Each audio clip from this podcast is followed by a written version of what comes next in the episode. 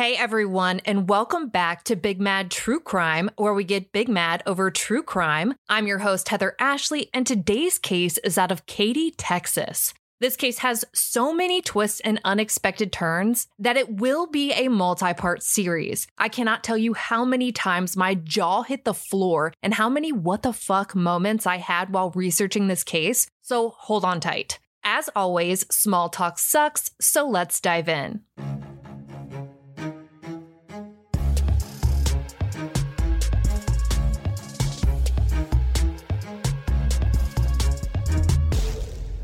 Belinda Temple, originally Belinda Lucas, was always a surprise, even on the day she was born. According to an interview her parents did with Nancy Grace, the couple was expecting a cute little squishy baby in December of 1968. They didn't know the sex of the baby they were expecting because back then you only got ultrasounds when they were necessary for the health of the mom or the baby, but they fully expected that they'd be having yet another boy.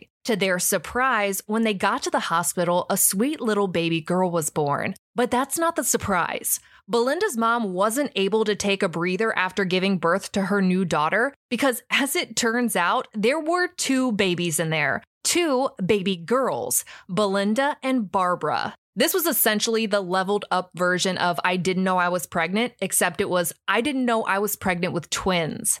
Belinda's parents were expecting one baby, but got two for the price of one. Well, kind of. I mean, her mom had twice the kicks, twice the heartburn, and twice the baby growing in her belly, but it was all worth it when they got to hold their two little girls.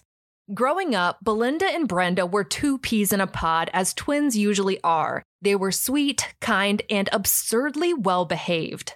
Belinda always had a nurturing personality. She cared about the rules and she cared about everyone around her. From childhood into adulthood, Belinda gave a fuck about people, something I think we should normalize. With her positive attitude came discipline. Belinda did great in school and was an incredible athlete. Basically, she studied and she practiced, and her hard work got her into a great college in Nacogdoches, Texas. It was at that college where she fell in love with a guy named David Temple, and he had a story of his own. Now, David wasn't a local to Nacogdoches. He'd actually grown up back in Katy, where he was a local football hero. And I'm talking Friday Night Lights kind of hero. Everyone in town knew his name, or more so his nickname. According to 2020, David Temple was known as the Temple of Doom. Dude was 5'11 and weighed over 220 pounds. It's no surprise that he was a linebacker and took names on the field. Fun fact here while David was playing on the football field, the Renee Zellweger was cheering for him in front of the stands. She was a cheerleader at the same high school and was in the same graduating class as David. Outside of football, David was particularly popular in school, as most jocks are. The Houston Chronicle interviewed some people he went to school with who talked about the male version of the jock clique he was in. They were called the Rebels. The female counter version of the clique was known as the Rebel Women. I'm not super impressed by the creativity here, but you're not here for my opinion. Some classmates talked positively about David, I guess you could say positively, saying he was probably the perennial athlete of our class and a very intense guy athletically. Though another classmate had a different sentiment, saying he was, and I quote, a little shit. Honesty is the best policy. David actually got into a little trouble during his stint in high school. According to the Houston Chronicle, he and another guy on the football team got charged with burglary of a motor vehicle. While in custody, a police report notes that the two admitted to being responsible for several car break ins over the previous seven months. According to the outlet, one of them said that they'd traded some of the items they'd stolen from the break ins for steroids. But according to David, only radar detectors stolen in the break ins were sold. Now, that doesn't clear a whole lot up. Traded, sold items, radar detectors. It does feel strange, though, that a high school football player would have a solid market for radar detectors. Nonetheless, the Houston Chronicle reports that David pled guilty to a Class A misdemeanor, and while law enforcement was able to close seven cases, David only had to spend three days in the county jail and come up with a whopping $100 for his fine. Regardless of David's little shit qualities and his three day stint in jail, 2020 reports that he wound up being voted most athletic in his senior year of high school. That athleticism got him a scholarship to college, the same college he met Belinda at, and thus their story begins. From everything I've read, David was undoubtedly known for being, as we mentioned earlier, athletically intense. Everything was about football and he was a winner. That's what he set out to do, and frankly, he usually accomplished it. Everyone seemed to know about his sports induced temper and intensity. That being said, it didn't seem like that intensity or attitude spilled over into his personal life. Those who talked about David and Belinda's relationship on 2020 all seemed to say the same thing. Sure, David was a force to be reckoned with on the field, but when it came to Belinda, he was sweet and affectionate. David and Belinda dated for about a year before he knew that she was the one. According to 2020, David went to Belinda's father and asked him for his blessing before planning this big blowout engagement at the 50 yard line where he asked Belinda to marry him. Of course, she said yes.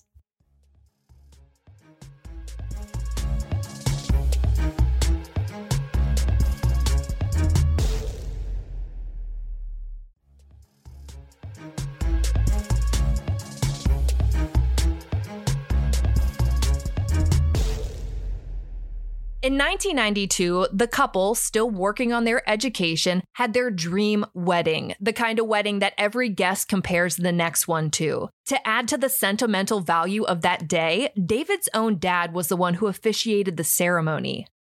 Belinda and David went on to finish college, and according to the show, both went above and beyond and graduated with a master's in education. It doesn't look like that was David's original plan for his degree, but maybe Belinda's passion for special education rubbed off on him. Or maybe he wanted to stay in the football world even though he wasn't going to go pro, and knew that as a teacher, he still had a chance of becoming a football coach. After getting their master's degrees, their family grew by one a son they named Evan. With the new baby, the two decided to move back to David's hometown of Katy, Texas. They packed up their things along with their now family of three and bought a beautiful brick house. And when I say beautiful, I'm talking stunning, like arched window above the door, castle looking, house on the corner kind of stunning. Once the two settled in, Belinda got a job at a local high school teaching special education, something that had always been close to her heart. The Houston Chronicle reports that her calling came from the love she had for her brother, who was deaf. David also got a teaching job at another local high school where he was able to live out his football dreams as the coach. Once again, both Belinda and David each have their own unique story when it came to work. Belinda was known as Sunshine Girl at school. According to 2020, she was known for her bubbly personality and the kindness that she taught inside and outside of school. And she wasn't the kind of person who just talked about being kind, she was the epitome of it. David, on the other hand, continued to be known for his intensity. In every piece of media I went through regarding this case, it never mentioned David's teaching, only his coaching, and his attitude as a coach seemed to mirror his attitude on the field. With David now being a football coach, he was away from the house a lot, which is apparently a thing. Another coach's wife talked to 2020 and echoed the fact that being a coach's wife meant being a single mom sometimes. Belinda dealt with that the best she could, and she was basically the 1A person who could handle it. She had her son at home and another family at work, so she was constantly surrounded by love and support, even if it wasn't from her husband who was away coaching. But he was away a lot, like a lot, a lot. And maybe more than he should have been. I mean, sure, that came with the job, but it seemed like he was staying away from the house when he wasn't necessarily obligated to. This caused some obvious tension in the house. At one point, her friend told the show that David and Belinda went without so much as speaking to each other for six weeks. How that's even possible when they live in the same house and are raising a son together is beyond my comprehension. And rest assured, that shocked her friends just as much as it's shocking all of us right now. It seemed like maybe this was going to be the end of what was once a storybook romance between the jock and the beautiful, wholesome teacher, but to everyone's surprise, it wasn't. Some way, somehow, the two rekindled their marriage, and just like that, in the summer of 1998, another Temple baby was on the way. Belinda could not have been more excited to become a mom for the second time and grow their family of three into a family of four. But she noticed that David didn't seem as excited as she was, which is a really awkward place to be in in a marriage or in any relationship for that matter. She didn't get pregnant by herself, and in some reports, it said that they had actually planned for this baby. Belinda was instantly in love when she saw those two lines on that pregnancy test, but with David not seeming to share that same excitement, what was she supposed to do? Downplay her emotions? When she's sick, does she not ask for his help? When she goes to appointments, does she hold in the relief and joy when she hears that little baby's heartbeat? What are you supposed to do when someone isn't thrilled about the outcome that you both took part in while you're going to be experiencing that outcome, an outcome that you love, every day for the next nine months? Well, Belinda did what Belinda does, and she put a smile on her face and made the best of it. When it came to her friends and family, she didn't hold back her excitement, especially when she found out that this baby was going to be a mini version of her, a sweet baby girl. Once she found out that her family was about to be complete, one boy and one girl, Belinda went into full blown mommy mode. Her first order of business was picking out a name. She knew she wanted it to be an E name to match her big brothers, so she settled on Erin Ashley. It was perfect, and now it was time to design the perfect nursery. In the 2020 episode, you can see that she picked out a gorgeous brown crib that almost looked like it had been handcrafted. At seven months pregnant, growing bump and all, Belinda painted the walls all by herself and added a perfectly matching yellow crib set with cute little frills along the edges. But painting the nursery wasn't the only thing that Belinda did alone at seven months pregnant. According to her parents' interview with Nancy Grace, she got on a ladder, climbed her way up, hung the mini blinds, and installed the shelves in the closet so that she could finally hang all of those teeny tiny pink outfits that she couldn't wait to dress her daughter in. All the while, David was still noticeably distant and continued spending more and more time away from the house. A little intuition had Belinda concerned that maybe he was having an affair, but she hoped that he wasn't. As the winter holidays came, Belinda's twin sister Brenda came down to visit.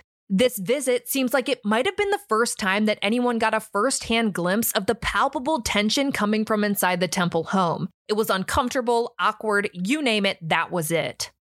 Brenda told 2020 that she actually witnessed an argument between David and her sister where Belinda told him, You aren't happy having this baby girl. To which Brenda says David responded with, If you say that again, but he didn't get to finish his sentence before Brenda whipped her protective sister head up and he stopped talking. December 30th, 1998 was Belinda's 30th birthday. It was a big milestone and she was less than a month away from giving birth. You might be wondering what she got from David for her birthday, and the answer is a tall tale about what 2020 referred to as his big plans for New Year's. And you might assume that it was some kind of birthday related event for Belinda, maybe to make up for his little shit behavior. But no, David's plans had nothing to do with Belinda at all. In fact, they were random as fuck. David decided that out of the blue, he was going to go hunting, something that he rarely did, and I mean rarely, rarely. Naturally, everyone in attendance of this grand act of dumbassery thought that he had to be kidding. This hunting trip wasn't going to be a one day thing, it was going to be a multi day thing, and he had a baby coming anytime between then and the next couple of weeks. But David wasn't kidding. Dude was legitimately leaving his eight month pregnant wife at home alone with their son to go hunting. He loaded his gear and gun into the vehicle and drove off, leaving damn near everyone dumbfounded. The following few days were more than frustrating for Belinda. Not only had she been reminded of how little David seemed to care, but she had held out hope that he would come around. But hey, maybe this time alone would change some things. Alone time in a place that he failed to tell her about because she legitimately had no idea where he was. But again, maybe he would come home from this mysterious hunting trip a new man with a new attitude maybe the guy she fell in love with seven years prior, but that's not what happened. David did come home from his hunting trip just in time for their seven year wedding anniversary. What did they do to celebrate? I don't know because I haven't seen a single report on it, so I can't imagine it was anything grand. Life went on as normal for them, whatever you can consider normal, for the next week or so. Both of them went to work, Belinda planning to work all the way up to her due date. And by the end of each day, FindLaw.com reports that she was exhausted and her poor swollen feet were crying. January 11th, 1999 started off like any other day. Evan went to preschool and Belinda and David headed off to their respected schools, but by lunchtime, 2020 reports that Evan's preschool called Belinda to let her know that something was off. He wasn't playing around with the other kids like he normally did, and he wouldn't eat lunch, which was super out of character for him. They took his temperature and he was running a fever, so they asked Belinda to come by and pick him up. According to the show, Belinda had a meeting that she had to be at that afternoon, so she called David, but no matter how many times she tried, she could not get a hold of him. For the 80,000th time, Belinda was frustrated and, in what seems like a clear pattern, had to handle everything herself. So she headed down to the preschool, picked up her son, and headed home. She was finally able to get in touch with David, and by the time that he got to the house, Evan was already asleep. Belinda had supermommed the crap out of that situation, and with David finally home, she headed back to school to finish out the day and attend that meeting. Belinda left the school around 3:30 p.m. and according to findlaw.com, called David on her way to his parents' house to pick up some homemade soup that they'd made for Evan. Her in-laws' house doesn't seem to have been very far from the school that she worked at because she went inside, talked to David's dad for a second, and left around 3:45. With a thoughtful soup in tow, Belinda hopped in the car and headed for home, exhausted like always, with feet that needed a Rip Van Winkle sized rest.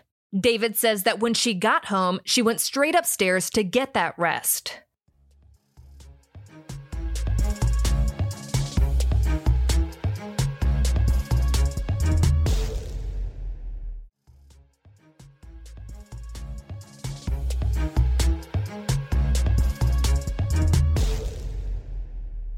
According to 2020, shortly after Belinda went upstairs around 4 p.m., David decided to take Evan to the park and run some errands to make sure that she could get that rest. According to FindLaw.com, David said that Evan was feeling better, and I certainly hope so if he was planning on taking his three year old to a park in the middle of January. Anywho, David says that on the way to the park, Evan wanted something to drink, so he rerouted and drove to Brookshire Brothers grocery store to grab him one. After the grocery store, the two went to Home Depot, and after leaving Home Depot, headed back to the house to be home in time for dinner.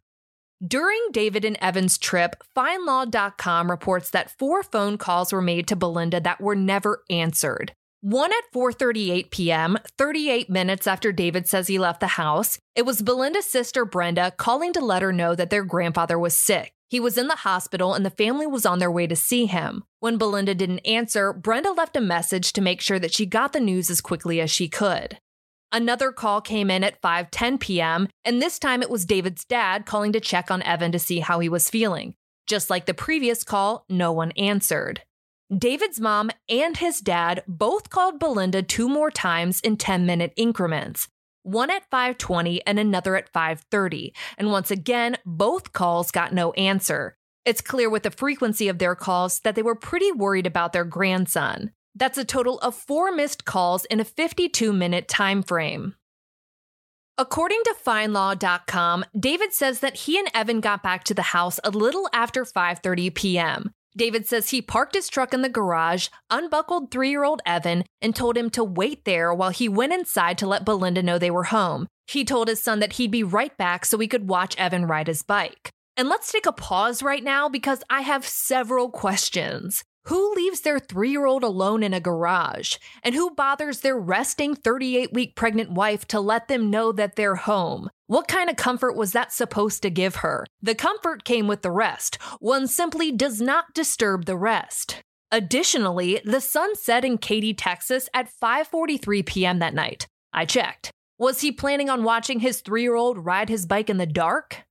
All questions that won't be answered just yet. Because when David went inside, the outlet reports that he noticed that one of the nine glass panes on the back door leading to the backyard was broken. Worried that someone might have broken into the home, David went back into the garage, picked up Evan, and ran across the street to the neighbor's house. They were an older couple, and David started banging on their door. The neighbors said that David was usually a pretty quiet guy, so when he was banging on the door and yelling for them, they knew something wasn't right. When they answered the door, David asked them to take Evan and call 911 because someone had broken into their house. The female neighbor took Evan and called 911 at 5:36 p.m. to let them know about the break-in. David sprinted back to his house while the male neighbor ran behind him trying to catch up so that David wouldn't have to go in the house alone, but the neighbor couldn't catch up. David bolted through the gate that led to the backyard, letting it close behind him. He then ran through the back door and slammed that door behind him as well. This neighbor had every intention on opening that gate and going into the house with David, but as he got close to it, Belinda and David's dog, who was in the backyard, wasn't having any of it. That dog loved his owners. He didn't, however, love everyone else. I had a dog like this, and he was a king, but I pitied every stranger who got within 30 feet of our house. He 100% assumed that you were there to hurt us, and he was going to make sure that he hurt you first.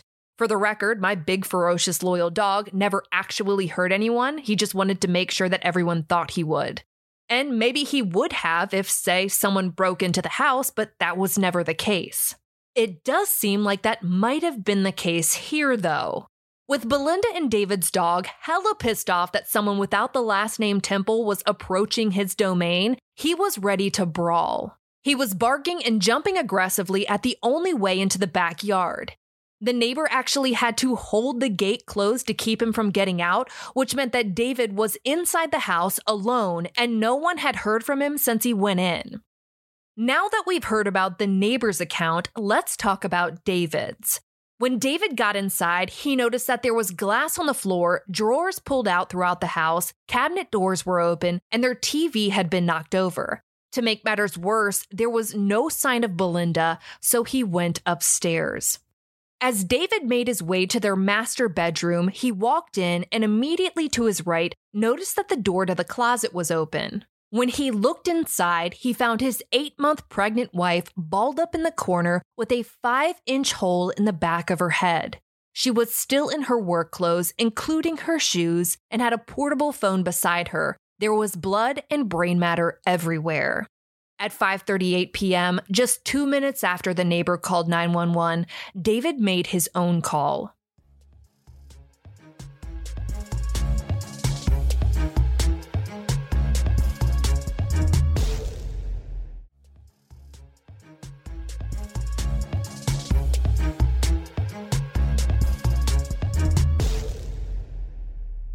According to a recording from CBS News, David told the dispatcher, I just walked in. My wife, I believe she's been shot. It's got blood everywhere. When the dispatcher asked if Belinda was breathing, David said, Her brain is on the floor. I think she's already dead. She's eight months pregnant.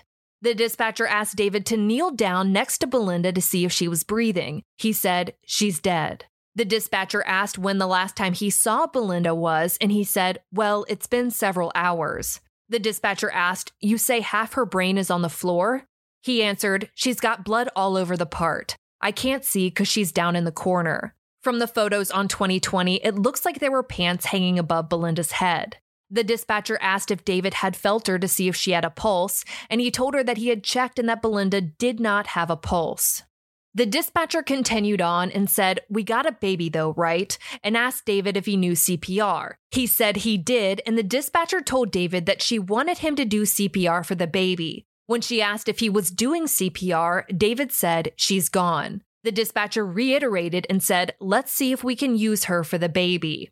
David said, Jesus Christ. So the dispatcher asked him if there was any way he could do this, and David said, Well, she, she, there's just no way. She's got a, a brain that's just so bloody, just covered on the floor. The call ended with the dispatcher telling him that the police were there, but even though law enforcement had arrived, they had a really hard time getting into the house. As police walked up to the back gate, just like the neighbor had, they were met with the Temple's dog, who was once again, according to FindLaw.com, barking and slamming into the fence. They knew they couldn't safely get to the back door, but they needed to get inside that house. One call had told them there was a break in, and another one had told them that someone had been shot. There was no question whatsoever that they needed to get inside that house. And as much as I hate to say it, they were thinking they might have to shoot the dog. But just as they were making that decision, David came out back and took the dog into the garage where he continued to bark. Finally, police were going to enter this big, beautiful home that no one ever expected to become a nightmare. And when they did, they quickly realized that something wasn't right.